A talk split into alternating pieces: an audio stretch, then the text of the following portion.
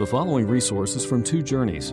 Two Journeys exists to help Christians make progress in the two journeys of the Christian life the internal journey of sanctification and the external journey of gospel advancement. We do this by exporting biblical teaching for the good of Christ's church and for the glory of God. Please visit twojourneys.org for more resources. We're looking this morning at two verses Matthew 13, verses 51 and 52, bringing out new treasures as well as old. If you were a traveler in Munster Maifeld, Germany in the 18th century, around the 1740s, and you came to the Eltz Castle, and you were the guest of Philip Carl zu Eltz, who lived in that castle. He inherited it from his ancestors, been there for seven centuries up to that point, and would continue for another four after him. Uh, he would sit you down at a table and you would enjoy a feast such as you had never experienced before, and they'd bring in all different kinds of game and vegetables and other things, and you would, you would eat it to your heart's content. After it was over, he might dazzle you with some of the treasures from his storeroom. He might send a servant down there, and they might bring out, for example, a 16th century crossbow, which also had a flint lock on it, one of the earliest forms of firearms in, uh, in Europe and he'd dazzle you with you and say, Look what I have. Or he might bring out a golden goblet, which was inlaid with porcelain, a very rare combination at that time, or some of his other porcelain treasures, some sculptures that he had bought from Italy, bringing them up out of his storeroom, and he'd dazzle you with these things. But his favorite of all would be his elector's ring, which had a little kind of trapdoor uh, contraption in which he could switch out precious stones. And he had 48 different precious stones, which he would put in his ring depending on what clothes he was wearing. Whether it be a ruby or an emerald or some kind of a diamond or something like that. And he might bring out all 48 stones or just one and show it to you, and you could maybe hold his ring and look at it. He would dazzle you with those kinds of treasures. Now, it could be that Jesus had this kind of thing in mind when he said, Everyone, every teacher of the law who's been instructed about the kingdom is like the owner of a, of a grand house who has a storeroom, and in that storeroom he keeps these treasures and uh, brings them out and shows them to his guests. Jesus, in context, is speaking after having given us and given the church 20 centuries of God's people seven treasures, the parables of Matthew 13. And Jesus wants his disciples to understand those parables. Understanding is everything. And so his goal here is that his disciples would have a clear understanding of the treasures of the Word of God. That they would clearly understand what he'd said. And so he asked them a question, a diagnostic question. Have you understood all these things? Verse 51. It's a simple question at one level. Do you get it? Do you understand what I've been saying to you? But at a deeper level, we see that understanding is everything. Understanding is the key. Remember the parable of the seed and the soils. Look at verse 23. Jesus, there in the parable of the seed and the soils, says that the kingdom of heaven advances by the proclamation of the Word of God. When anyone takes that word in and understands it in verse 23, he receives the, the word as, as it were, rich and overturned soil coming into his heart. It's ready. And he takes the word into his mind and he understands it. Do you see that? The one who received the seed that fell on good soil is the man who hears the word and understands it.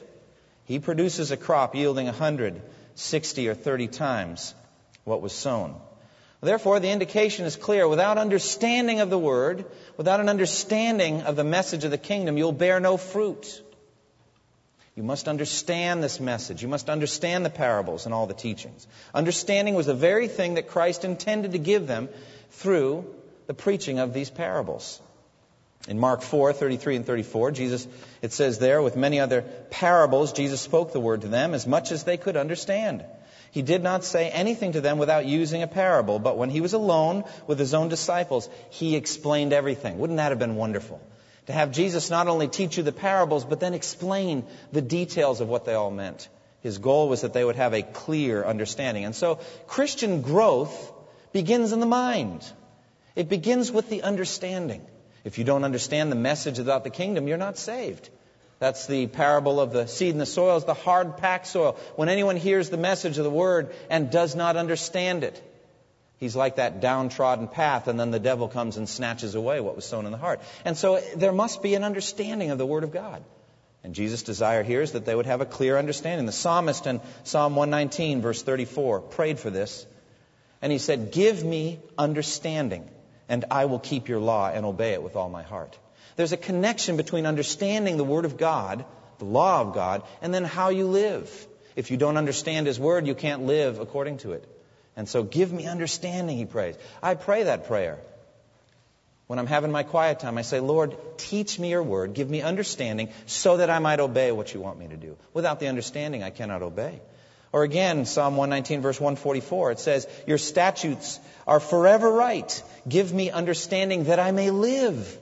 Our life depends on understanding the Word of God. And we must have this understanding.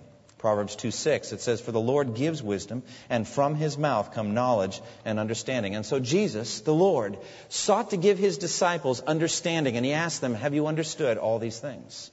He wants them to have a clear understanding of the nature of the kingdom through the seven parables. His second goal is not just clear understanding, but comprehensive understanding. Have you understood all these things, he says? I love their answer. Yes. We get it. We get it all. We've got the whole thing. We're ready for a PhD in the kingdom of heaven. Oh, no, they weren't. We'll get to that in a minute. But he says he wants them to have a comprehensive understanding. Have you understood all these things? Now, the context again is the seven parables. Now, he's given them all of these parables to teach them the nature of the kingdom of heaven. That was Jesus' proclamation ministry. He came and proclaimed this message. He said, Repent, for the kingdom of heaven is at hand. That was the nature of his preaching. If you say, well, What is the kingdom of heaven? You listen to Jesus after a while, and he's always talking about the kingdom. What is the kingdom? And he told these parables that there might be a deeper understanding for the spiritual beggars who had the humility to come and ask him. But the humility to come and say, I don't get it, teach me. And so they did. They asked, What does it mean? And Jesus said, I will explain it to you. The parable of the seed and the soils teaches us that the kingdom of heaven advances by the hearing of the proclaimed word of God. And when you hear it and receive it into a good and noble heart that's ready to receive the word of God, you're going to bear fruit. But there are other ways to receive the word. You could receive it and for a little while enjoy it, but then when trouble comes, you'll fall away. Or you might uh, be choked out by the worries of this life and the deceitfulness of wealth. And so he, t- he talks about the nature of hearing the Word of God, believing it. Or the parable of the mustard seed. Have you understood? Have you understood that the kingdom of heaven starts small, like a mustard seed, but grows so spectacularly that it's going to kind of dominate world history? It's going to be a big, outward, showy thing, so big and so showy that the birds of the air can come and perch in the branches of the mustard plant. Have you understood that that's what the kingdom is like? Or, or thirdly, have you understood that it's also like yeast, which also grows, but in a kind of a hidden, internal, mysterious way? So you really can't tell what's going on from the outside. As you look at it, there's all kinds of stuff going on, but it's invisible, it's hidden. At the end, though, it will have permeated the whole world. It will have affected all of human history and every individual in the kingdom as well. Complete permeation. It will take you over. Have you understood that? Have you understood the treasure hidden in the field? The fact that the kingdom is so valuable that it's worth selling everything that you have to own it. And you may not even have been looking for it. You may have just stumbled across it as you went across a field. But there it is. And suddenly you realize that this one thing, the kingdom of heaven, was worth infinitely more than anything you possessed. Have you understood that about the kingdom? And that it's worth it to trade everything for this one thing. Or, or the, the pearl of great price, teaching the same lesson, but saying it, it also is what satisfies you for what you have been searching for all your life. Like the merchant who's looking for that perfect pearl, and when he finds it, he realizes immediately the value, the size, the sheen, the perfection of the sphere. He knows it's worth his entire stock. He's willing to trade it all to get that one pearl. Have you understood that? Or have you understood the parable of the wheat and the tares? The fact that the kingdom is going to advance in a world in which most of the people around you will not believe its message. And it's going to be a mixed situation. It's going to be agonizingly slow for that reason. and that there's going to be a torturous conflict between the wheat and the tares, and it's not going to be resolved until the end of the world. And so there's going to be wheat and there's going to be weeds, and you can't tell the difference. The kingdom is going to be made up of people that look like friends, but they're really enemies. The world is going to be made up of people that look like enemies, but they're going to be friends. And you can't tell the difference. Only God can, and He's going to be working out His advance in this mixed situation. Have you understood this? And have you understood the dragnet? The fact that the kingdom is going to advance silently and gather up all people into its net. They won't feel it. They won't know what's happening, but their time is going to run out. And when it runs out, there's judgment day, and the judgment will separate every single human being into one of two categories, believer and unbeliever. And the believers, the righteous, will shine like the sun in the kingdom of their Father, but the wicked will, will perish eternally in hell. These are the seven parables. He says, Have you understood all this? So the immediate context here is this array, but I think the ultimate context of Jesus' question is not just his seven parables, but really all of Scripture. Have you understood Scripture? Have you understood what I'm trying to teach you? Jesus said, I didn't come to abolish the law and the prophets. I did not come to abolish the old covenant. I did not come to abolish, but to fulfill. I tell you the truth, until heaven and earth pass away, not the smallest letter and not the least stroke of a pen, jot and tittle in the KJV, not even the slightest part of the Word of God, the Old Testament, will disappear until everything is fulfilled. And so Jesus had a passion that all of Scripture be fulfilled. And so the Old Testament is eternal. The New Testament, which didn't exist when Jesus spoke this, but it was getting written on the hearts and minds of the apostles. And someday they would write it down. And Jesus testified that that also would be eternal. For he said, Heaven and earth will pass away, but my words plural. My words will never pass away. My nouns, my verbs, my adjectives, my syntax, it's going to still be with us 20 centuries later. And people like me are going to come and kind of parse it through, work it through, think about it. It's still going to be with us. It's eternal. Have you understood all these things? The whole counsel of God's Word. As the Apostle Paul said in Acts 20, verse 27, he said, I've not shrunk back from, I've not hesitated from proclaiming to you the whole counsel of God the treasures of the Old Testament, the treasures of the kingdom of heaven. Have you understood all these things? Now, we already alluded to their answer, but I think it's so beautiful. Have you understood it all? Yes, we get it. Oh, really? Why don't you explain it to me then, since you understand it all? Actually, the movement of understanding in the disciples from absolute darkness and total ignorance to being able to write the New Testament is breathtaking. It's really quite stunning to see their development. There was so much about the kingdom that they really did not understand. They didn't understand Jesus' miraculous power. When Jesus walked on the water, they were terrified and thought he was a ghost and they cried out in fear. And then Mark says they were completely amazed, for they had not understood about the loaves. Their hearts were hardened. They didn't understand the feeding of the 5,000, so therefore they couldn't understand the walking on the water. They didn't know what it signified that Jesus was doing these signs. They didn't know that he was the incarnate Son of God. They didn't understand. Their hearts were hardened. They didn't understand his figures of speech, his way of speaking. When he declared all foods clean, he said that anything that goes into the mouth passes out the body, and therefore all foods are clean. They didn't get it. And they came and asked him about it. And Jesus said in Matthew 15, 16, Are you still so dull? That's very interesting. It's kind of sharp from the Prince of Peace, isn't it? Are you still so dull? Don't you understand that everything that comes into the uh, goes, enters the mouth, goes into the stomach, and then out of the body? It doesn't defile you spiritually. The word dull means thick, senseless, ignorant, slow to understand. And he's kind of amazed at it. Like the time that they forgot to bring the bread in Matthew 16 and they're arguing back and forth, and Jesus uses a figure of speech about the yeast. Beware, he says, about the yeast of the Pharisees and Sadducees. And so they're arguing, saying, It was your turn to bring the bread. Didn't you bring the bread? And Jesus said, You of little faith, why are you talking among yourselves about having no bread? Do you still not understand? Don't you understand about the feeding of the 5,000, how many basketfuls you gathered. How is it that you don't understand that I was not telling you to guard against the yeast used in bread, but against the teaching of the Pharisees and Sadducees? So they didn't understand his way of speaking.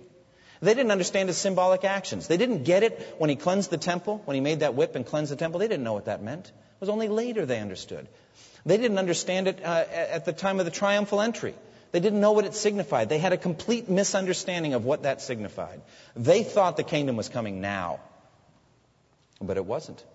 And uh, when Jesus washed their feet, you remember that? He's washed a number of disciples' feet. I don't know how many it was, but he came to Peter and said, and Peter said, Lord, are you going to wash my feet? That's an odd question, isn't it? No, I'm going to skip you, Peter, and I'm going to go on to the next one. Of course I'm going to wash your feet. Yes, I'm going to wash your feet. But Jesus didn't say that. He said, You do not understand now what I'm doing, but later you will understand. They did not understand his symbolic actions, but above all, they did not understand his death.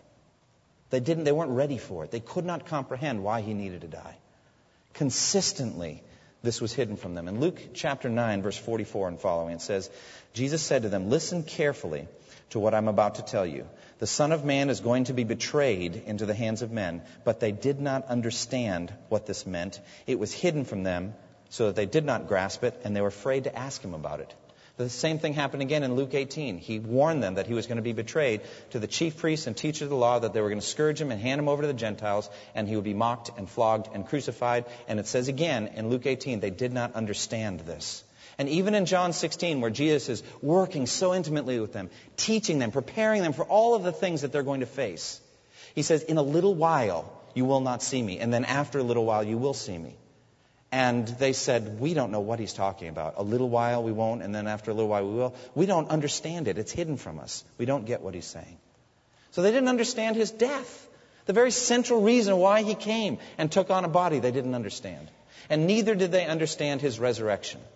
When John and Peter were at the tomb and they were looking at the, at the physical evidence of the resurrection, they saw and believed it said, but they still did not understand from Scripture that he had to rise from the dead.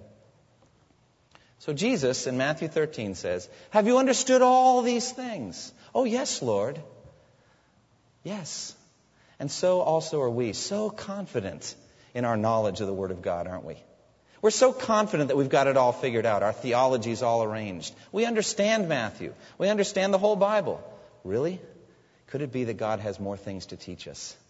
Could it be that our understanding needs to be infinitely deeper than it is? He wants them to have a comprehensive understanding. And when the Holy Spirit came, He guided them into all truth. He finished their discipleship. He enabled them as apostles to write the New Testament, to write down the new treasures. And so they became, along with the Old Testament prophets, the foundation for the church in Ephesians 2, built upon the foundation of the apostles and prophets with Christ Jesus himself as the chief cornerstone. Yes, at the end of their training, they understood. And now in heaven, they understand perfectly.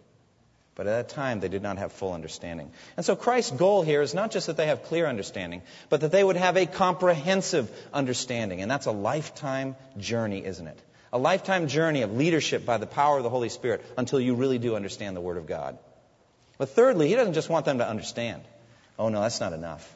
He wants them to be delighted in these treasures. He wants the Word of God to inflame their hearts. Not a cold knowledge and ability to pass a theology exam. That's not enough. It has to be knowledge on fire. It has to be a delight in the Word of God. And so he uses the treasure analogy. That they would have rich delight in the Word. Look at verse 52. He said to them, Therefore, every teacher of the law who's been instructed about the kingdom of heaven is like the owner of a house who brings out of his storeroom new treasures as well as old. The image is of a, a wealthy landowner, a homeowner who's got a treasure chest or perhaps a treasure room. And he can send some servants down and bring some things up and dazzle the eyes of his guests with some old things that he's had for a long time, maybe passed down from generation to generation, and some new treasures that he's just acquired. He's going to show them uh, what he's got. Now, here he's talking clearly not about physical treasures, but treasures of truth, treasures of the Word of God every teacher of the law who's become a full disciple or has been instructed about the kingdom of heaven can bring out these kinds of treasures. They're not physical treasures, they are treasures of Scripture. Without instruction about the kingdom, the Old Testament is dark and mysterious. It really doesn't make much sense. But the instruction about the kingdom of heaven brings these dark things out into full light so we can understand them. The Old Testament then becomes a sure and unmovable foundation for the kingdom of heaven. We start to understand the old treasures, namely the Old Covenant. The well instructed scribe, the teacher of the law, can bring out treasure after treasure. The Old Testament starts to make sense. Genesis 1, the creation, in which the king makes a world, creates it with the breath of his mouth, and therefore has the right and authority to make laws and rules by which it's to be governed. And so he gives a law to Adam that he should not eat from the tree of the knowledge of good and evil. He has the right to do that, and he has the right also to sit in judgment over Adam to see what he will do. And we also understand that man was created in the image of God, but fell in the garden and sinned and became wicked, a lawbreaker, rebelled against the king, rebelled against his commands, and therefore stands under the judgment and the curse of God.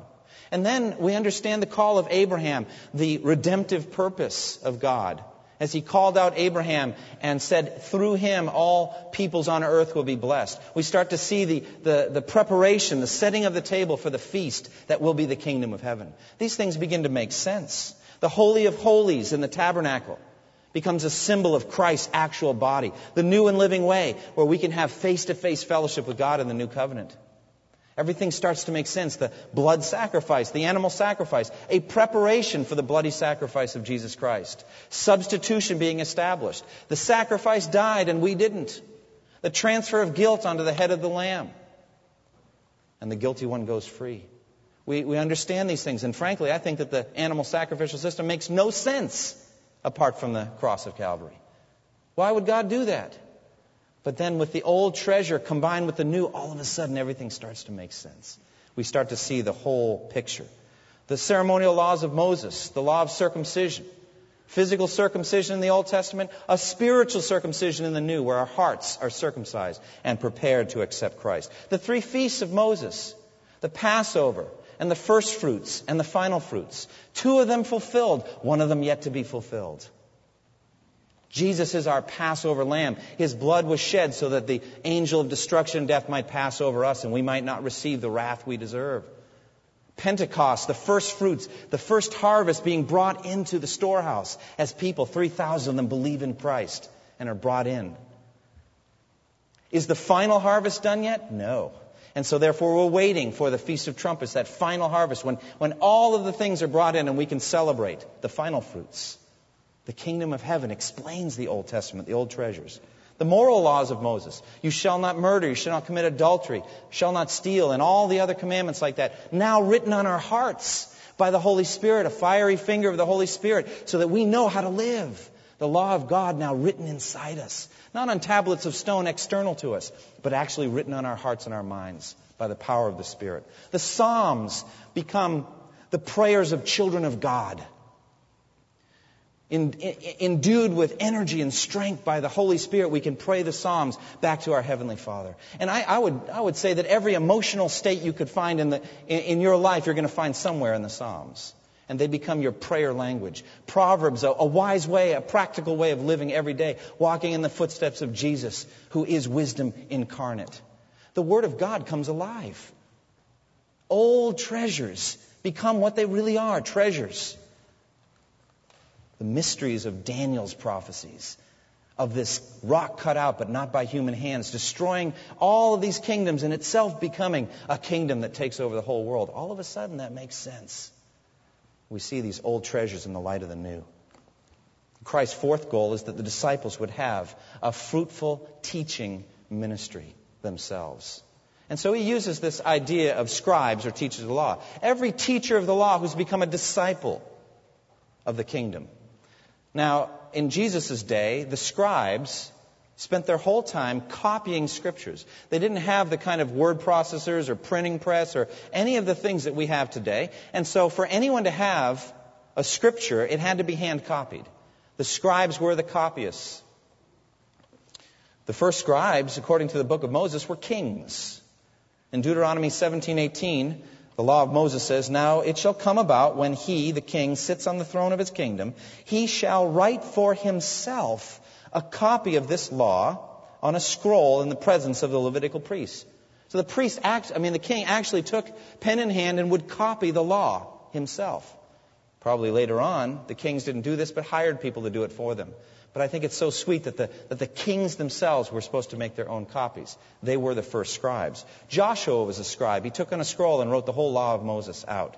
Joshua 8:32 in the presence of the Levites, the Israelites, he wrote the law of Moses. And then came a whole group of scribes who spent their whole time writing and copying the word of God. Second Chronicles 34:13. Some of the Levites were scribes, and Ezra was a godly scribe who separated himself out that he might understand the word and instruct it. He's described in the book of Ezra 7:10. Ezra had devoted himself to the study and observance of the law of the Lord and to teaching its decrees and laws in Israel. And then in Nehemiah 8, he gathers all of the remnant that's come back from the exile, and they stand there all day, and he instructs them from the word. What a delightful time as Ezra, the godly scribe, teacher of law, is teaching them. The problem was in Jesus' day, they, most of them were not godly, but were his bitterest enemies who fought against him and who could not accept the new treasures, the new wine, as it were, of the kingdom of heaven. Couldn't accept it. And so they fought against it through traditionalism. They were not instructed about the kingdom of heaven. Therefore, they could not ex- accept the new treasures. Only the old, and the old treasures become worthless without the new. You can't understand them. They have no value. And so he says, I'm looking for a new generation of scribes, of teachers of the law, who will accept both old treasures and new. Fully instructed about the kingdom of heaven. And so he doesn't want the disciples merely to have a clear understanding or a comprehensive understanding of the kingdom. And he doesn't just want them to delight in it themselves. He wants them to be teachers of it. And so this is the essence of the teaching ministry of the apostles. They were not simply to hoard these things in, but they were to bring out of their storeroom and show these new treasures and old to everyone.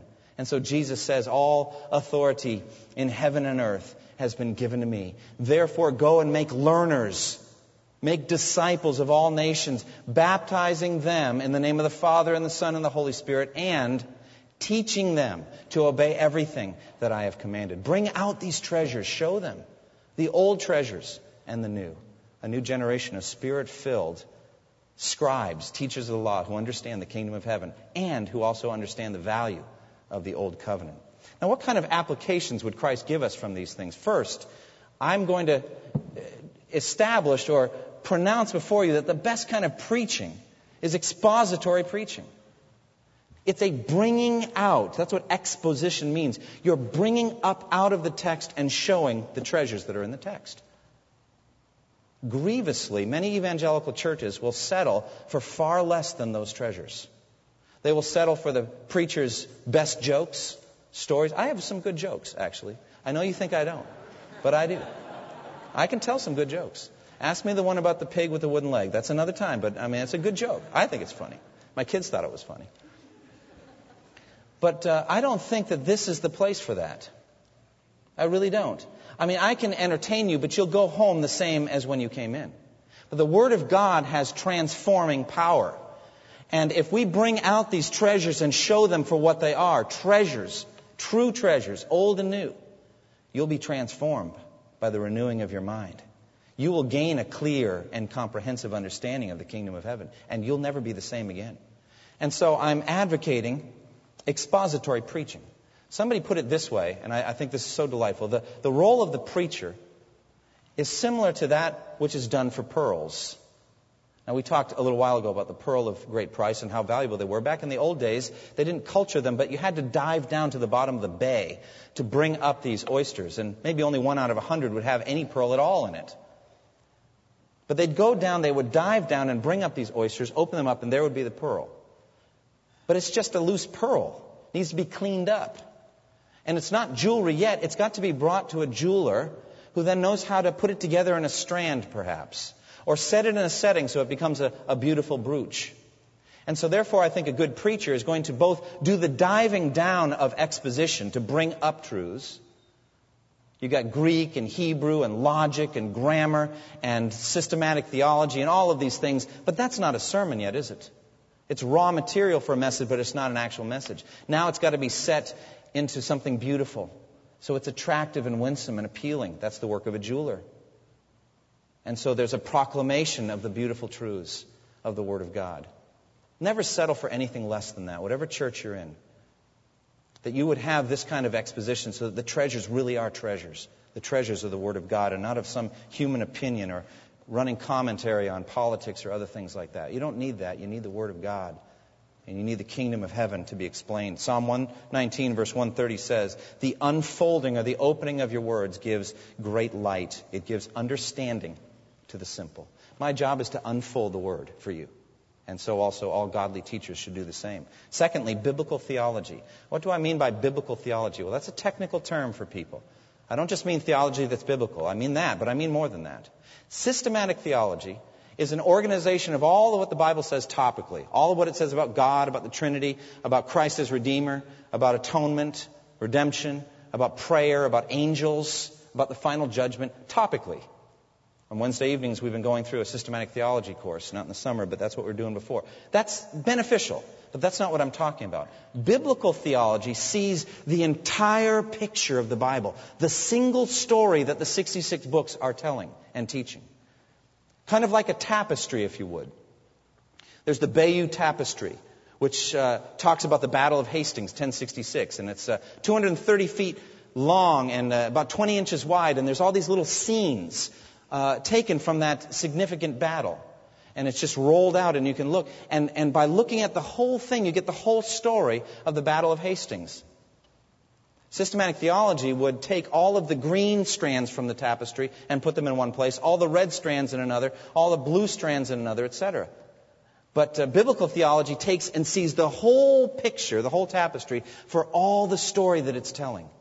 And what story is it telling? It's telling the story of a, of a holy and righteous God, a king who has the right to make laws and has the right to enforce them and judge them, and whose, whose judgment on the breaking of his laws is death and who has spoken a death penalty over the sinful human race, but has paid the death penalty through his son Jesus Christ. And through simple faith in Christ, your death penalty can be paid. That's the story. Biblical theology, the whole big picture. Are you saved? Has your death penalty been paid? Do you have the treasure of eternal life today? If you're not sure whether you have eternal life, whether you've ever trusted in Christ, you must not leave this building without being sure. Talk to me. Talk to some others who know the Lord and say, I want to be saved. I want my sins forgiven through faith in Christ. My soul is worth more than the entire world. Jesus said so. What would it profit you to gain the whole world and forfeit your soul? But the big picture, biblical theology, is the story of redemption, the history of redemption. Thirdly, the whole counsel of God's Word. Old treasures and new, all of them. Everything that God says to us is a treasure. There's no trash in the Bible. Even though doctrine, some of them may be controversial and difficult to hear, I think sometimes those are the ones we need to hear the most because that's where we're farthest from God's way of thinking. And I have come to delight in all of the Word of God and to embrace it, no matter what the cost and so that we would embrace the whole counsel of God as a treasure. I don't want anything that God doesn't want to give me. Do you? I want all that He does want to give me. And so there's a correction that comes. Paul says, I have not hesitated to proclaim to you the whole counsel of God. Fourth, biblical evangelism. That you would share, could, could you share Christ just from the old treasures? The apostles did. Could you just share Christ from the Old Testament? Could you do Psalm 22? Could you do the Son of Man vision in Daniel 7? Could you see the value and richness of the old treasure? Because the old treasure is Christ, just as the new treasure is. I had a plane flight back from China one time with a lady that was born in Israel, served in the Israeli army, uh, had a rabbi who was her best friend. She was Jewish. And we had, a, we had about eight hours together, much to her dis- dismay, I guess. I don't know. But we had a good time talking. She had never looked at the Son of Man vision in Daniel 7. She said she's going to go ask her rabbi this week. That was two years ago. I don't know if she did. Who is the Son of Man? To be able to proclaim the gospel from all of Scripture, biblical evangelism, and sheer delight. Do you delight in the Word of God? Is it your treasure? Are you eager to learn more about the Bible? Are you hungry and thirsty for it? To have no interest in the Scripture is a great mark that you are probably not born again. But God puts within us a hunger and thirst to know His mind, to understand His Word. Are you hungry and thirsty? Do you have a delight in the Word of God? And finally, do you demonstrate that delight by a very practical thing called a daily quiet time? Do you get up early in the morning and open the Bible and study it? Or perhaps late in the, in the evening or sometime, do you have a set apart time in which you are taking in the Word of God as your body takes in physical food, feasting on the Word, meditating on it, taking it in? And again, fathers, as I prayed in my prayer earlier, are you gathering your families around the family altar that you might open the Word of God and show them by your example how much you treasure the Word? Is this something that you're doing? I pray that you would. Christ has set before us, not just in this one text, but in all the Bible in 66 books, old treasures as well as new. Sometimes I think of this text in terms of old treasures are things I've already learned, and they're still treasures, but there's still a lot of new ones I haven't discovered yet. I'm urging you to go on a voyage of discovery through the Scripture and find the treasures He has for you. Thank you for listening to this resource from twojourneys.org. Feel free to use and share this content to spread the knowledge of God and build His kingdom. Only we ask that you do so for non commercial purposes and in accordance with the copyright policy found at twojourneys.org. Two Journeys exists to help Christians make progress in the two journeys of the Christian life the internal journey of sanctification and the external journey of gospel advancement. We do this by exporting biblical teaching for the good of Christ's church and for the glory of God.